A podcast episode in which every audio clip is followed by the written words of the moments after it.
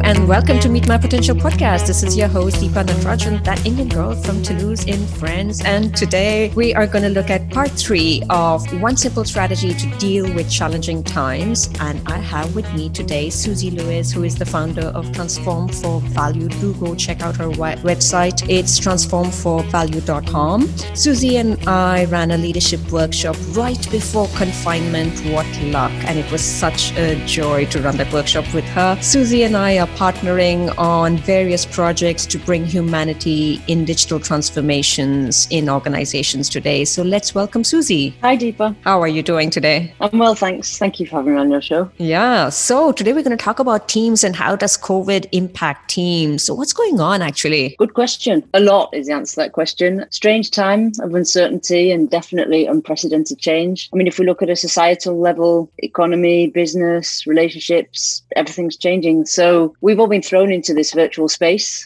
Yeah, chaotic spaces, completely chaotic. Yeah, everyday decisions are changing and things are changing constantly. I think we've just moved into a big experimental phase without any type of warning, which is multi layered. I think, you know, there's an individual reaction to that, there's a reaction within teams, there's a reaction within large organizations, small organizations, and that plays out differently. So, yeah, there's no more routine, no more continuity, no more reference systems almost. So, how do we adapt to that? I think uh, that's the biggest challenge we've got today. Exactly exactly. You rightly named something. We have been thrown out of our own structures, thrown out of things that we know that we cling on to. We know you wake up, you have a shower, you get into your car, you drive to work, simple things, or you know that you can go into a grocery shop and just buy things and come and put it back in your cupboard. And from very simple things like that, we have been completely thrown out of our routines and structures and things that we're used to. Yeah. And I think it's the uncertainty. The challenge is to give meaning to this uncertainty. So managing it for yourself, for your team. We know the brain likes routine and it likes structure. So my big question is how do you create that certainty? How do you create that environment? And I think clarity is key. Clarity, being clear about what you want,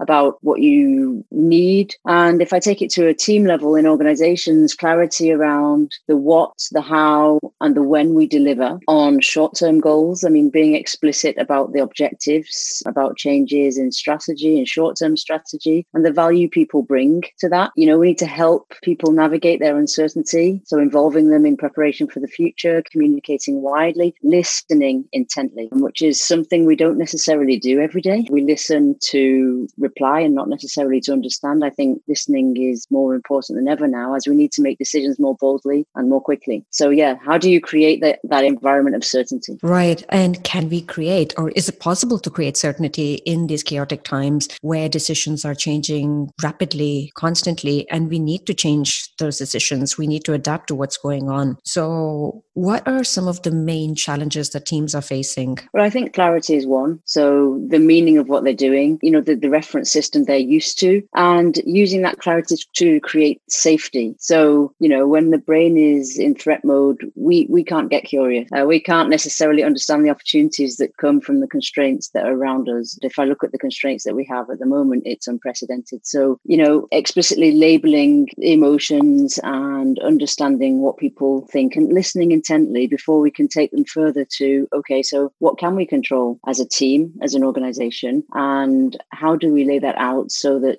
the objectives are clear and that people can continue to contribute to what they do every day and feel like they are they are adding value because of course they are. Can you give me an example? Yeah. For example you have an objective to deliver something over a six month period. Today covid has come and just knocked that straight out of the water because the businesses are not carrying on in the same way. Things are not happening in the same way. Everyone is confined to their house. So the biggest discussion for me is okay, so let's have a look at that. Let's map this out. What can we control? What can we not control? What does it change? And therefore, what does the new landscape look like in the short term? And how are we going to deliver that? And by short term, I mean in the next two, three weeks. And from that, you get a feeling of control and a new reference system, which means that people can then continue to add value in the way they did before. So there's a very strong need to listen deeply to the concerns of people. And at the same time, there's a very very strong need to adapt and accept uh, news that's changing, strategies that are quickly changing in terms of what we are going to do in the short term and what we're going to keep on hold for the next three months. Maybe we've been working on it for a long time now with a lot of and given a lot of energy to it. And maybe that just needs to be put on hold. So, very quickly accepting it and moving on is also something important I see. Yes, very important. And I think accepting it, moving on, and connecting back, connecting back on a human level, but also on a business level, connecting back to what is important and what is priority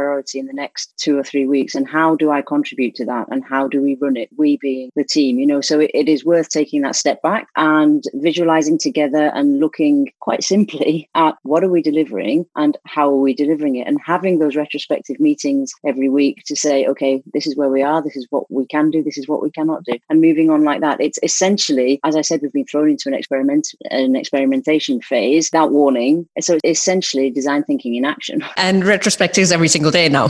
yeah, well, yeah different different discussion maybe.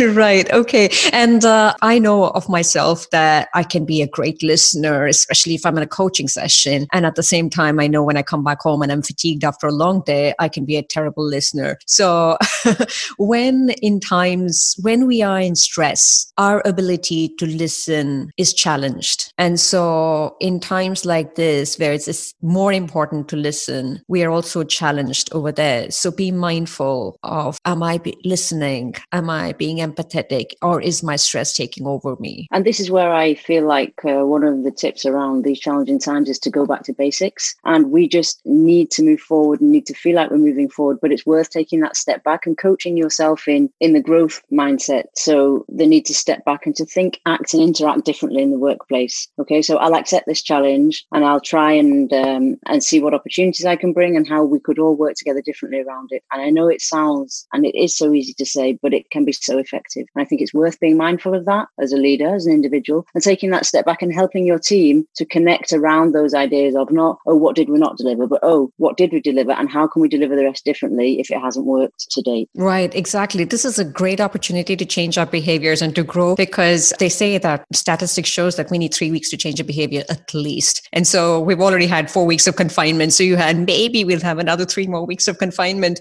So you have another three weeks to change your behaviors. So anyway, Susie, moving on, like what opportunities are present for us in these times? I think that's one massive opportunity is to change the, our behaviors, but also the way we we think about that. So I like to call it changing the conversation. Let's go back to the mindful discussion. Mental health is extremely important now more than ever. So take the time to connect on a human level, even though it's a virtual space, and take the time to. It's simple tips like beginning of meetings, and people say make it social. Okay, what does that mean? that means yes, take the time to say how are you feeling and check in on emotions and feelings and how people are mentally. It's exceedingly important. It doesn't happen in an everyday, fast-paced delivery environment. Maybe it should, and maybe this is a time to look at how those things can be changed and how we can change our ways of working to make them more human, but also more effective and more productive in the long run. I think we need to take this opportunity to relook at the way we think, act, and interact with our teams and with our organization. Brene Brown says that this pandemic is a test to our collective vulnerability. So, as you rightly mentioned, take time to share how you're feeling, take time to check in on the emotions of the people, what's going on. This is a great opportunity to do that. And at the same time, I remember I once gave this advice to a coaching client of mine. And so he went into a meeting and he asked people, How do you feel? And a woman in the meeting said to him, I feel terrible. I'm really angry and upset. And then he just turned and he said, Okay, let's move on. We're here to talk about the agenda and